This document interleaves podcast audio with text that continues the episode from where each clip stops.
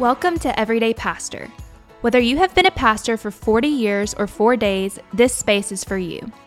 As a pastor, you spend your days encouraging and problem solving for others, but where can you turn for sound advice on leading your church or keeping your family a priority? On this podcast, Phil Waldrep will connect you with his ministry friends to talk about the things your layman friends don't understand or can't relate to. We want to help ordinary pastors have extraordinary ministries. Let's dive in.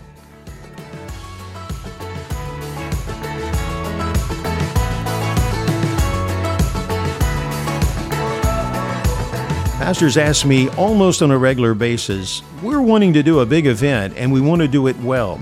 And most of those pastors have had disappointments in the past when they brought in a special speaker or special musical guest. They did a big event and then nobody showed up. Or at least they did not feel they got the results they desired. Hi, I'm Phil Waldrep, and today on Everyday Pastor, we're going to be talking about how you can do effective events in your church, whether they are evangelistic or just trying to help people know about your church. There's some things you can do, very simple things, to make it very effective. And that's why I'm excited that my friend Scott Dawson of the Scott Dawson Evangelistic Association in Birmingham, Alabama, is going to join me. He's done a lot of big events and he's done them well. So you're going to gain some insights today on how you can do events effectively where you live as well. Hello, everybody. It's Phil Waldrep, and thanks again for joining me for the Everyday Pastor podcast. We're so glad you've uh, joined us today. And I got to tell you, what we're going to talk about today is going to be relevant for every single pastor I know because pastors want to do special events and either evangelistic events or they want to do something to try to reach uh, the teenagers that are in their community. They want to do something maybe to just have a presence in the community. But particularly, we're going to talk about evangelistic events today.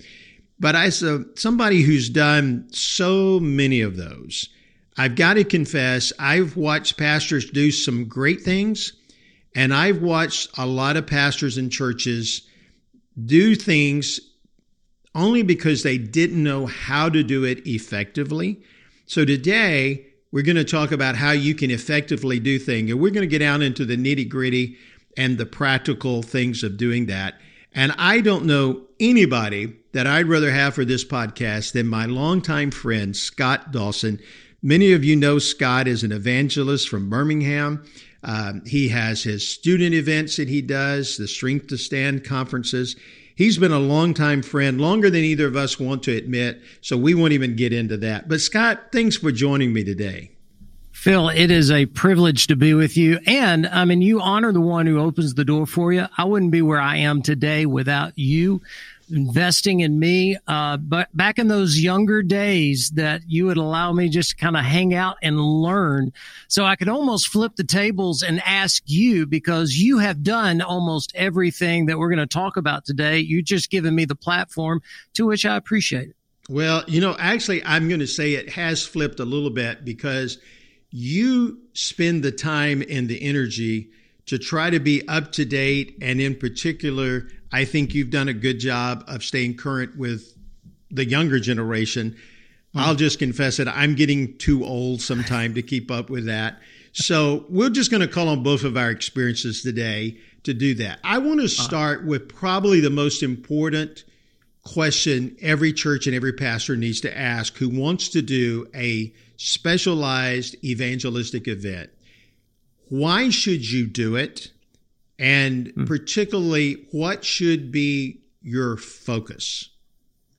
Yeah, well, first of all, for any pastor that's looking to do an evangelistic event uh, for your for your church, your fellowship, it should be part of your overall strategy. It's the heart of our Savior to leave the 99 and to go after the one that's lost. It's throughout Scripture, the Great Commission, and that should be. We're we're always talking about going to the ends of the earth, but it starts in our Jerusalem, Judea, and Samaria. So it starts where we live. So it needs to be part of our DNA. So for that pastor, first first of all, I, I want to thank you uh, for for having that heart because as a as what scripture calls us a farmer in the field a farmer's got to do two things you got to do chores around the house and you got to work in the field. Now, most of us as pastors and ministers, we kind of, we kind of go across the spectrum. We either lean more around doing chores around the house or we do work in the field. You got to do both. So when we talk about evangelism, yes, that's part of uh, the discipleship process. We'll get into that later. But for the evangelistic outreach event, number one thing, there's, there's got to be the prayer. There's, you know, Billy Graham said the three most important parts of his outreach process was prayer. The second most important thing was prayer. And the third most important thing is prayer. Charles Spurgeon said without prayer, there's no bother. So uh, and no power. So you want to be involved in that prayer and, and a burden prayer. You know, it's, um, it's, it's when you get your people burdened about their neighbors, that's when they'll invite them. That's when they'll do something about it. So as a pastor is looking at this, spend some time in prayer. Ask, ask the father to give you wisdom and discernment in developing this strategy. Second is to know your purpose your purpose is to see lost people come to know Christ. I think a lot of times our, our events go south because we really don't know the purpose of the event. We don't know why we're doing it. So if you stay focused on what you're looking towards, uh, that's going to get you closer to your goal.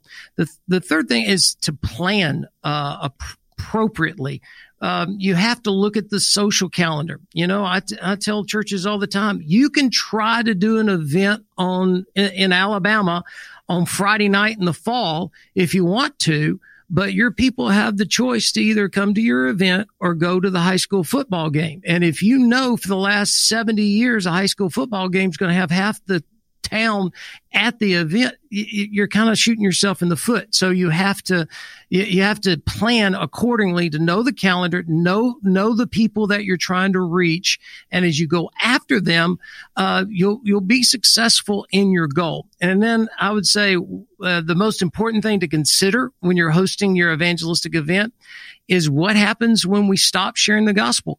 I mean, Adrian Rogers used to always say we're one generation from being extinct. If we do not share the gospel, uh, what other opportunities do we have to build the body? Um, so I, I, it's part of my DNA and I'm passionate about it. And I pray the pastors that if you're listening and you're, you're involved in this podcast, that we can do anything we can to motivate you to plan an event in, in your area to see people come to know Christ. I think that's very good. So we're going to be focused now that we're going to pray and we're going to be very specific that the purpose of this event is not to make the church more aware in the community. It's not to, you know, everybody think we're the coolest people in town. It is to share the gospel. So with that in mind, let me go back to something you said a moment ago. When is a good time to do an evangelistic event? On the calendar? Yeah, I, I think you look at you know very distinct uh, opportunities. Every community is uh, unique, so if you try to do the cookie cutter approach, uh, you're going to get what we've always had, and that's just another thing to put on the calendar. But if you can look at it where, where what I, what I always consider is when the church is intersecting with the community. That's a great opportunity to share the gospel. Let, let me explain. You could be in a situation where there is a, a natural gathering of people. You know, our, my principle at SDA is wherever people are, the gospel needs to be shared. That's the reason we do it, um, with uh, baseball teams, you know, and um, we've we've we've had some major successes. Uh, we went into a high school situation and reached to that community. It broadened across the region, and over 300 churches worked together, and no one got the credit. And we saw 39,000 people come together, and a lot of people got saved. And I, I think the Lord was just smiling on us that night. I've also had the failures. I thought I could take that strategy, go into the inner city and do the same type of th- uh, event and try to reach the inner city. And it ended up less than a hundred people coming together. And I was scratching my head going, how did we go from one of the greatest successes we've seen to, uh, in my mind, one of the greatest experiments that went south? And, and I've realized you've got to know your community. So get to know your community uh, before you start planning the event. Everybody wants to have ownership. I would suggest a pastor bringing together a leadership team. And as you build this team, they're going to be able to give you different aspects towards this one event. It's like looking at a diamond. It's many faceted, but you're looking at it and it's one diamond, but you're looking at it from all different sides. Got to build ownership because this, it goes back to what Sterling Huston used to drive into us that involvement produces ownership. And when people own something, they will make sure it gets done. The problem is most of us as pastors and leaders, we just plan the event, put the event on the calendar. No one's got involvement. So they don't own it and they don't show up. So I, I like that takeaway, uh, that observation. People have to own it. That's the reason why I've noticed where uh, if it's a multi-day revival, we'll talk about those in a moment. I okay. noticed that the churches that attended well was the church, to put it in the phrase of one pastor, put everybody on some kind of committee. Um, uh-huh. I was in a church recently. They had 450 people on the prayer committee, but all of those people had certain things they had to do. The pastor said, then we have people who are on, you know, the parking committee. Every, everybody had a job, but his philosophy was where there was an investment, people would invite people and they want it to be a success because they don't want it to be a failure. So I think mm. getting people involved. So let me let's take that a step further. When people want to do an event, I want to be practical here. Talk to me about having it at the church versus having it in a neutral site, if that's a good phrase, uh, sure. versus the high school versus the local church. What are the plus and minuses of both? Yeah, they can be successful in, in both places. Um, I would say you have to look at uh, different avenues there. If if you're going to if you're going to host the event inside your auditorium or on your campus, your people are going to have to be involved. They're going to have to know the purpose, and they're going to have to bring their friends because it's very unusual for people just to drive past a church campus and go, "Oh, I'm going to this event." this evening. I mean, just, mm-hmm. uh, you can try that, but it just doesn't work. You have to get your people mobilized. If I was looking at doing something inside of a, of a, uh, of a church campus, I would probably back up as you have your leadership team, I would, th- but even before the leadership team exists, I would do a series, a sermon series on why this matters. I, mm-hmm. I, would I would drill into why souls matter. Why do we look at people as souls instead of just flesh and bone? Jesus has has breathed life into us, and if I treat you like the world treats you, I can do anything in the world to you and walk away.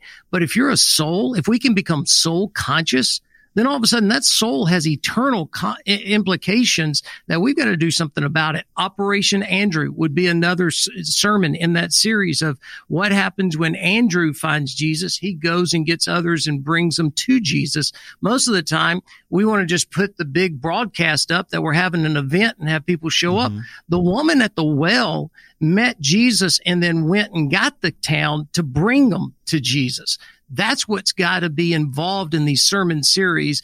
Then you bring your leadership team together. You have a, uh, you have a season of prayer. Then you have a laser, uh, this is very important, a laser focused event. It's not a shotgun. Mm-hmm. It is laser. It is a rifle approach because when people come in, and they're they're walking in, and, and we always know that uh, according to the Princeton uh, Religion Research Group, the top three questions Americans are asking. What is the meaning of life? Why is there so much pain and suffering? And what's going to happen to me when I die?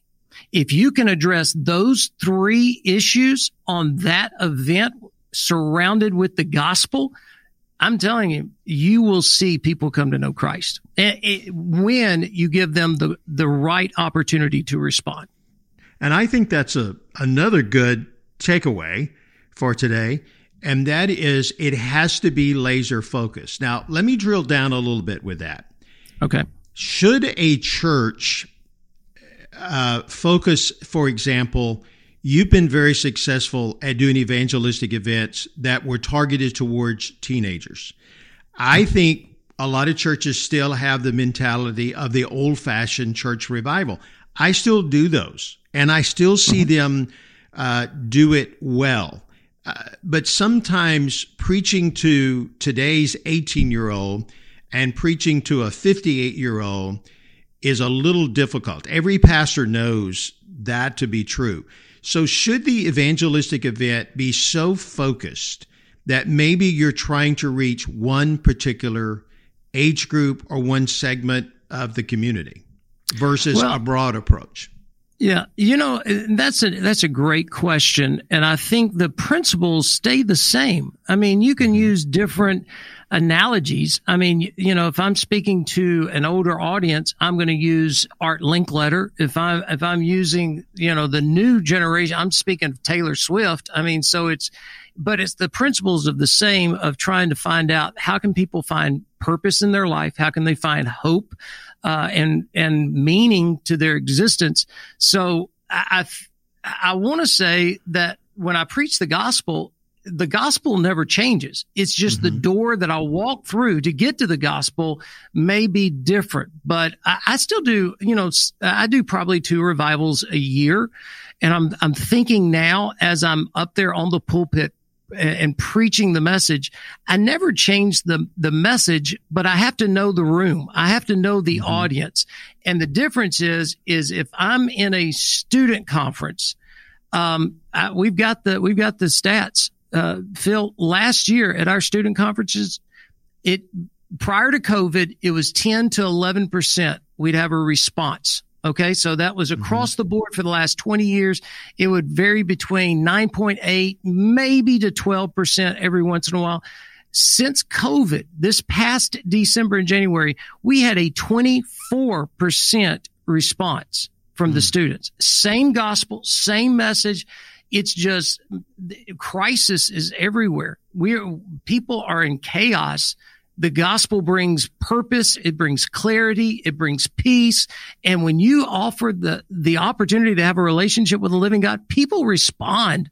And so if I'm in a church revival, you know this, man. Some nights you're just praying the pastor shows up, you know, uh, because oh, you've been at that church too. I see. Yeah. Mm-hmm. Yes, and but I've seen it where when the gospel's presented, you may not have those stats, but that one person that comes forward, that one person that receives Christ, sometimes that will do more inside that church mm-hmm. than than an entire youth group will see at a student conference when 17 come forward. Why? Because the entire church saw that one. So I don't want to discount mm-hmm. doing the evangelistic event inside the church. You may not see the stats, but you can definitely see the impact happen. Well, one of the things I, I take away from that is you said know your community about when to do it. But another takeaway you just gave us was also know your audience and who is coming. So, with that, let's get down into the weeds just a little bit. How long do you think a church should take to plan an effective evangelistic event? How much time do we need to plan if we do it well?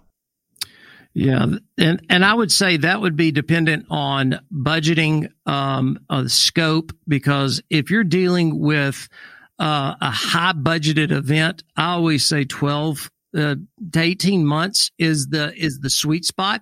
We have done it in as uh, little as six months, but that's man, that's rushing everything because you've got to get the artist, you've got to get the production, um, you, you've got to get the budget. And and by the way, when ever I'm in a city and they say money is not going to be a problem, I guarantee you money will be the problem. Okay. Mm-hmm. So it does take time to raise those funds because you're, you're trying to raise a platform to bring credibility. I'll go back to the old days when we did the pizza blast. God didn't anoint the pizza, but you know what it was? It was a credible event to where a student could invite their friend to attend an evangelistic rally. Mm-hmm. I'm using that same principle inside of a baseball stadium, inside of a, high school arena, inside uh, of wherever we go. Because if you can build a credible event, that's what the pastors have got to look at. Instead of looking at a definite timeline, look at how how much time do we need to make this credible for mm-hmm. our community to say we'll buy into coming. And if I can follow up on that, when you when you talk about the event being credible, Give me your insight into bringing in, I guess the question we haven't addressed here is who is going to be a part of that evangelistic event. And I mean by that, who is going to be the speaker slash gospel presenter? Uh-huh. Who is, are we going to have a part of that that is not, um, that maybe will give us some credibility? I mean, I go to some you know, where they'll bring in a well known athlete or musician or someone like that. Um, but give our pastors some insight into okay, who do I invite to be a part of this who is going to do this well? Because nothing, there's nothing worse. And I have watched this happen with pastors that you do everything right, but then you invite your buddy who went to school with you and he uh-huh. gets up and the night of the evangelistic, he preaches a message and it has, it's not a gospel presentation, doesn't draw the net well. So give us some insight into what should a pastor be thinking when he thinks about program personalities for that event?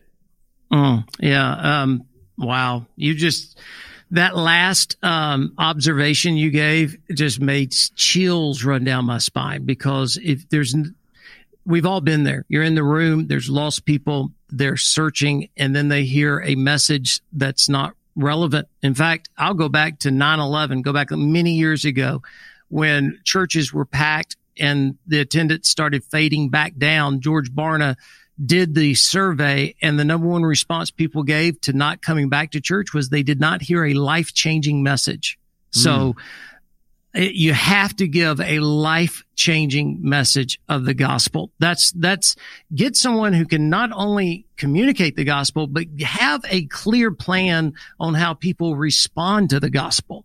Um, you, make it where it is. I, I very rarely, I, I tell the, uh, the worship team, I've got, I'll make a plan with you. I will not interrupt your worship if you do not interrupt my invitation. Mm-hmm. and we'll get along just great because if you can do whatever you want beforehand, because quite honestly, if we're dealing with a bunch of lost people, they're, they're not even paying attention. Okay. Mm-hmm. They're talking. There's this, there's this murmuring going around the room. But when you get to the gospel and you get to Jesus dying on the cross and you talk about the resurrection and you talk about hope that can come into your life, I call it the holy hush in the room. Mm-hmm. And then you're drawing them to the point where, where, the Holy Spirit is drawing them to himself. And you're up there sharing how you can receive Christ. And I, and, and I use this analogy that I got from somebody I'm sure out there and you can get every pastor out there use it. It's one of those things where I say, you know, a travel agent will send you a map and send you some instructions, but a mm-hmm. tour guide, a tour guide will go with you. It can't experience it for you, but a tour guide can be right there beside you. And tonight I want to be your tour guide leading you to Christ. I can't do it for you, but I can be right here beside you as you talk to God and you come into a relationship with him. And so as you lead them to Christ, which is, which is one of those things where my goodness, I, I know this will, I don't want to cause anyone to write you emails, write them to me. I, will I'll deal with this. But people say, well, there's not a prayer to pray mm-hmm. in the Bible. I hear that all the time and I'll go, I, I got that. I get that.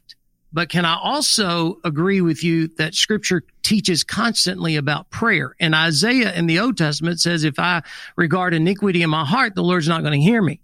In the New Testament, Paul says, pray without ceasing. So how can you go from God not hearing your prayer to God always hearing your prayer Jesus was the one who met a religious person named Nicodemus who thought he knew mm-hmm. everything but one question. How can a man be born again? And Jesus told Nicodemus, you must be born again. How are you born again?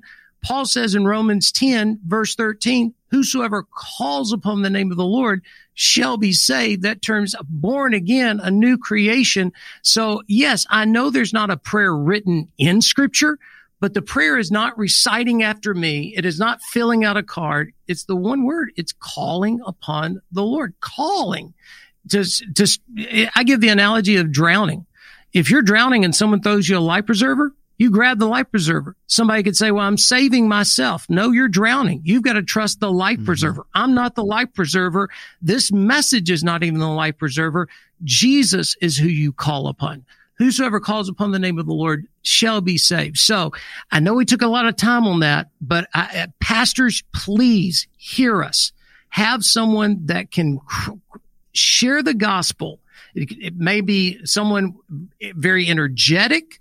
It could be someone mm-hmm. very uh, academic but make sure they're powerful in sharing the gospel and have a clear path plan to, to allow those people to respond to the gospel. Okay.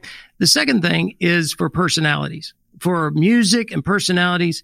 I call that stock in the pond so I can go fishing. I mean, if you've mm-hmm. ever gone to a pond and tried to fish with no fish, that's a waste of your time. And a lot of times we call our church events evangelistic strategies. There's no, there's no fish in the pond. It's just a bunch of us around, around the pond talking. So how do you stock the pond? You can do that. You can spend, uh, believe me, you can spend hundreds of thousands of dollars bringing in the biggest personalities in the world. But you, you look again at your scope. It could be that you bring in a, a high school football coach. It could be that you bring in um, someone that that is uh, involved in your community, like a local mayor that has a testimony.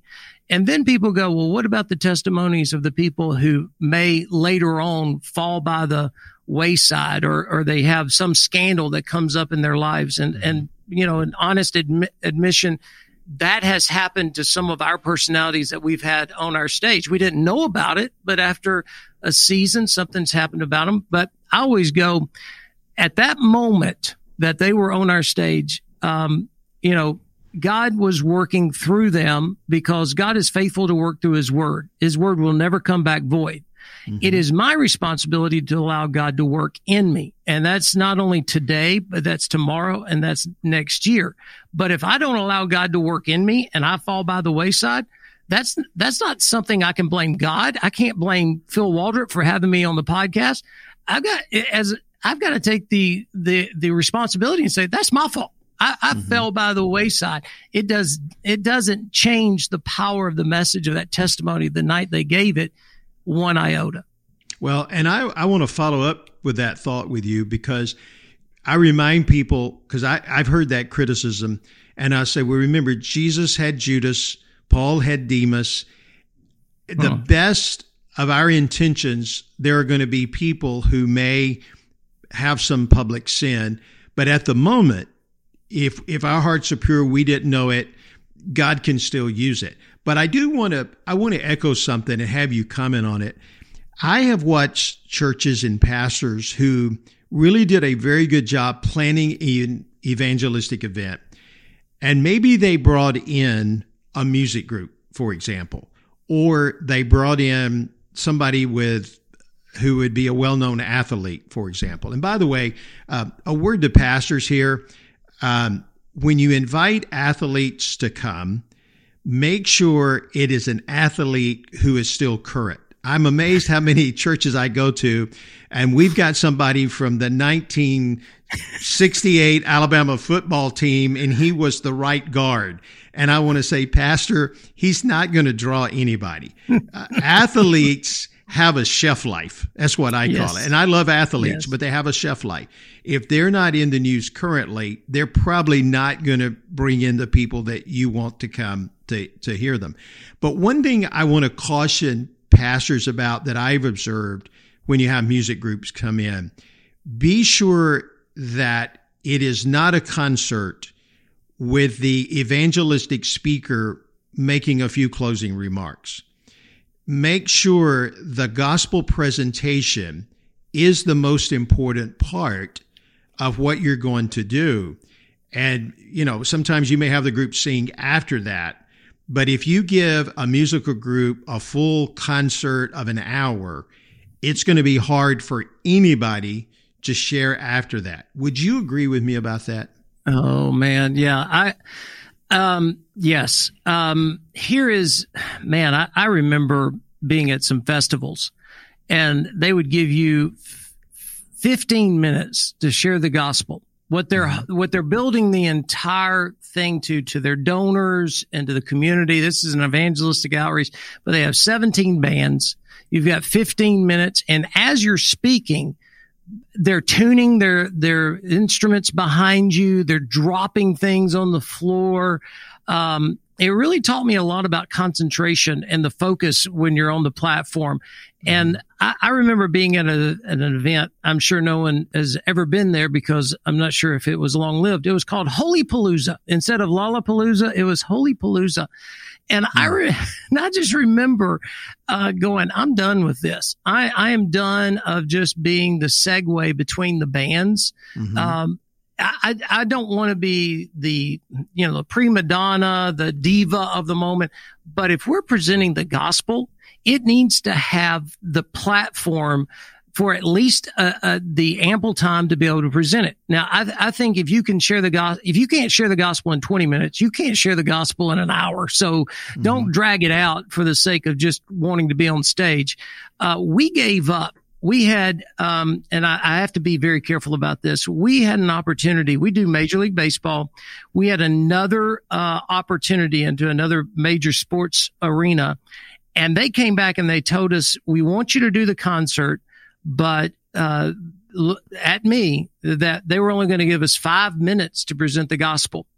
And mm. we chose to walk away. And some people would go, man, five minutes is better than none at all not when you're not able to clearly present the guy. Again, it doesn't take an hour, but in my opinion, if you're going to, if you're going to present the gospel to a, a wide audience, Mm-hmm. Uh, I think you've got to have 20 minutes just so that you can garner the attention, drive home the principles of the gospel. You know, the, I always go, uh, our buddy James Merritt taught me this and I still use it today. The bad news is we're all sinners for all have sinned. The worst news is there's nothing you can do about it. The wages of sin is death.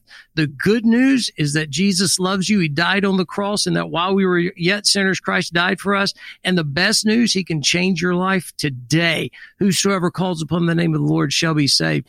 If you're going to explain that to people in the stands that come from all different walks of life, you've got to have that ample opportunity to be able to share it. So, um, to me, I go, that's what I'm looking at with a, with a, with an artist and Phil Jenkins, who's a friend of both of ours. Mm-hmm. Um, whenever I share the gospel and walk off the stage, um, I always give him a high five.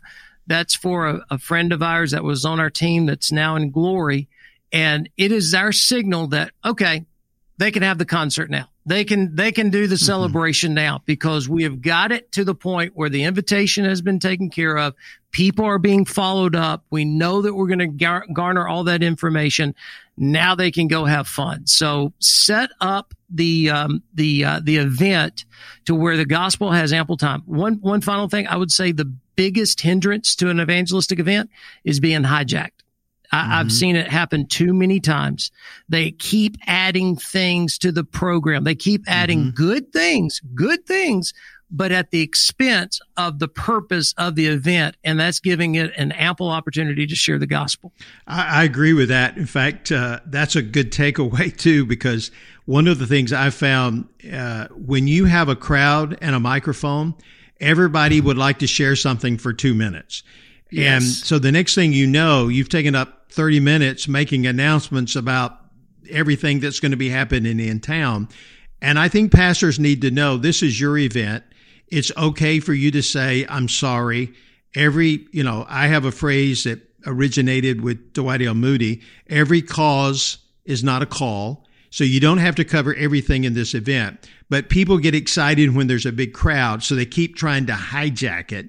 And you're exactly right when they do that. But I remind the pastor, the takeaway is it's your event. It's okay to say to, to the musicians, you're going to do 30 minutes or 40 minutes or whatever. And it's okay to say to them, you can't be on stage while the speaker's speaking. Absolutely. It's okay to tell people that. Sometimes people don't realize the distraction they are. So that's a vital takeaway. Here's another question. When you look at all of the evangelistic events you've done, what are the biggest mistakes pastors make that you wished every pastor knew? Mm. All right. Well, we've we've discussed a couple of them just to refresh our memories. Hijacking is is I will go back to it. It seems like it's always the the most glaring mistake we make is giving good uh, causes a platform, but at the expense of the purpose of the event. So you have to protect it. You're not being mean. You're just mm-hmm. protecting the the integrity of that night. Um, adding um, too many uh, acts, a- adding too many different factions of the night. You're not being hijacked by people coming in with good causes you're almost sabotaging yourself because you've tried to make it so many different facets that no one really understands and, and everyone's worn out by the time the gospel is, is shared. Um, I, I, would say not having someone who can share the gospel, um, you know, that I've, I've been in um, hopefully they wouldn't say I didn't share the gospel. Maybe maybe that's indicting on me, but I, I try to share the gospel every time I get up.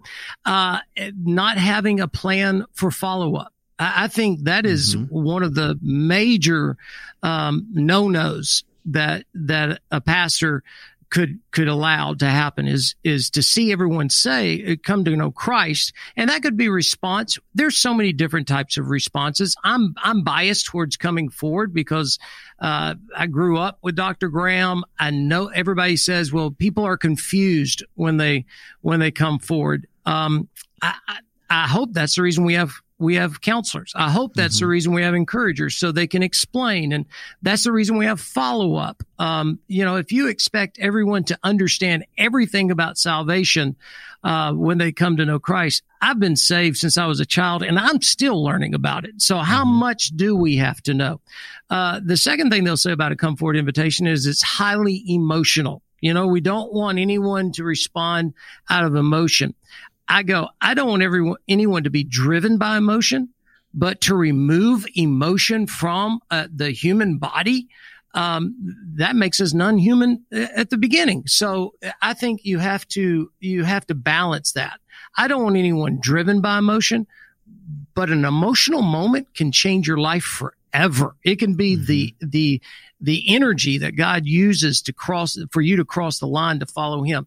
We have text response. You know, that is really big right now. A lot of pastors use that uh, during the Easter service text to this number and then they follow up with them. Um, there, there's the card response, but you've got to have a plan in place for people to be able to respond. Then to have a plan in place for people to follow up. Just as important as people are praying, which is so important, you've mm-hmm. got to have a group of people ready to follow up with these people with the integrity of telling everyone who responds, you will be contacted. I, I think mm-hmm. that's sometimes we, we're afraid to say something like that, like we're going to be contacting you. But you, you know, as they're coming to know Christ, you have to tell, they know they don't know everything. They know that their lives are messed up and they need some help.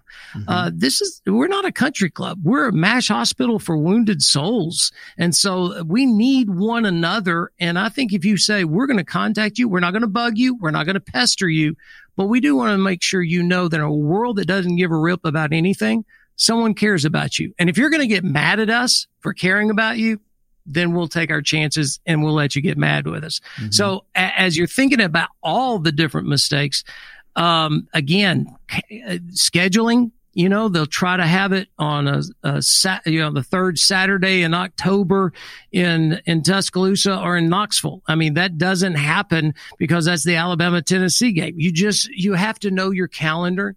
And, and for those of you who are not in the South, um, understand we just, it's the same principle for any other sport. It's just we live football mm-hmm. in the South and, and so we just know not to do that.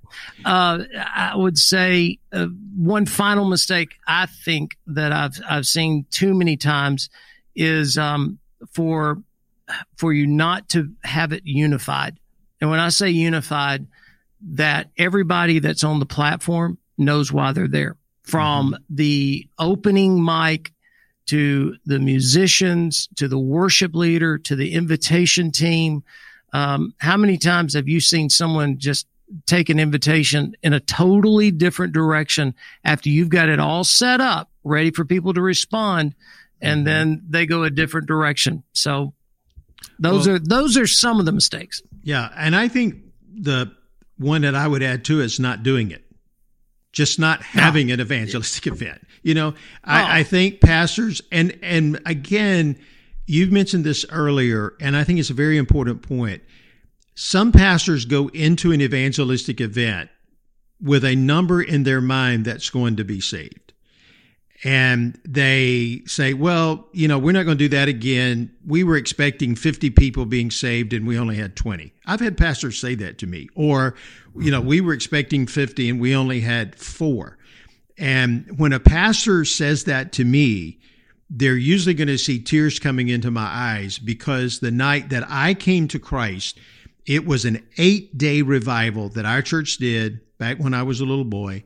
I came to Christ on the final night. There was one other little girl who was saved that night. We were the only two professions of faith all week long. And the only firsthand memory that I really have of that night was the man who was preaching saying, This has been a total waste of my time. All we've seen is these two little snotty nosed kids get saved. He said that from the platform. and he had just preached that Jesus loved me so much he gave his life for me, but obviously I wasn't important enough for him to come preach the revival at our church. So mm. I tell people, you you need to be faithful, do it well, but even if there's only 10, 20, 2 that come to Christ, it's not a failure. You did it, yeah. the gospel has been shared. And how many times have people gone to an evangelistic event. They may not have responded that night, but in a week or two or two weeks, the Holy Spirit continues to deal with their heart and then they come to Christ. So my thing is do it and do it well. One final question for you, Scott. And I think I know what your answer is going to be, but I want you to kind of maybe answer it to encourage some guys. A lot of times pastors will say, I'm in a rural area. Our church is not very large uh, don't get any interest in churches coming together to do a big event. Can we still do an effective evangelistic event in our community, even though our community is not very large? And I know your answer is going to be yes, but I want you to answer it to encourage those pastors to still do an evangelistic event. What do you say to them to encourage them to do it? Yeah, I, I would say um, I'll agree with you. My answer is yes, do it, um, and don't really worry about the. In fact, you and I both know I hardly ever worry about the size of the location. I always worry about the depth of a burden because if mm-hmm. there's a burden, they're, they're, they'll pay the price. If there's no burden, there's no bother. Um, I've been in some small places and had some big things happen. I've been in some big places that, uh, had nothing happen because nobody showed up. Um, you know, it really depends on, if you've got the burden for it. And I just remind every pastor, I mean, we, we go through Christmas and we sing the song, Oh, little town of Bethlehem. God did something pretty big in a little town called Bethlehem. So never try to put size as an indicator of what God can or cannot do. And it starts in the heart of an individual. Um, it needs to be the DNA of your fellowship about mm-hmm. bringing lost people to Christ. I know there's discipleship. I know there's worship. I know there's fellowship but it is about seeing people come to know Christ. That is the next generation. Um, we have a, f- a friend of ours, Willie Rice. He, he, he, he led me to understand there's three types of Christians. There's the remember when Christian. That's, uh, everything was better 20 years ago. There's the majority of remember me Christians. We want to be fat and happy and satisfied, but there's a remnant that remembers why. And if you remember why, it's always about the generation that's behind us. So you're always reaching today's students, today's adults, today's parents. Why? Because of the generation coming behind us. It's just as important for them as it was the generation that preceded us. Mm, good words. Good words. Well, Scott Dawson, you're a good friend, and I am really grateful that you joined us today because I think pastors who are listening to this, number one, are going to be motivated that it really is a spiritual battle. So you start with prayer. I think, second, it is something you need to be focused on doing. And sometimes you may not have all the answers. We learn by experience. You would admit, I would admit that when we started many years ago, we didn't get it right every time. We still don't get it right every time, yep. but God blesses the effort. And then I heard you take, talk about it being the burden that people catch the vision of reaching people who don't know Christ, but then also having a follow up. Don't just have the event. Don't just say, oh, we had this number of people come to Christ, but a planned um, reaction to get contact with those people so that those people can be connected to the local church so they follow up in discipleship. And again, to pastors, don't get disappointed because Jesus fed 5,000, but only 12 followed him. And even one of those went by the wayside. So don't think we're going to hit it 100% all the time. You're not going to hit it 100% all the time. But who knows, the person that your outreach may um, actually be the one in your community, maybe the next Billy Graham, maybe the next person God's going to use to touch the world. So we encourage yep. people to do it. Well, Scott Dawson, thank you for joining me today. It is so great to have you on the Everyday uh, uh, Pastor podcast. Thank you, Phil. And man, blessings on you. Continue to do what you always do. Press forward, my friend. Thank you so much. Thank you.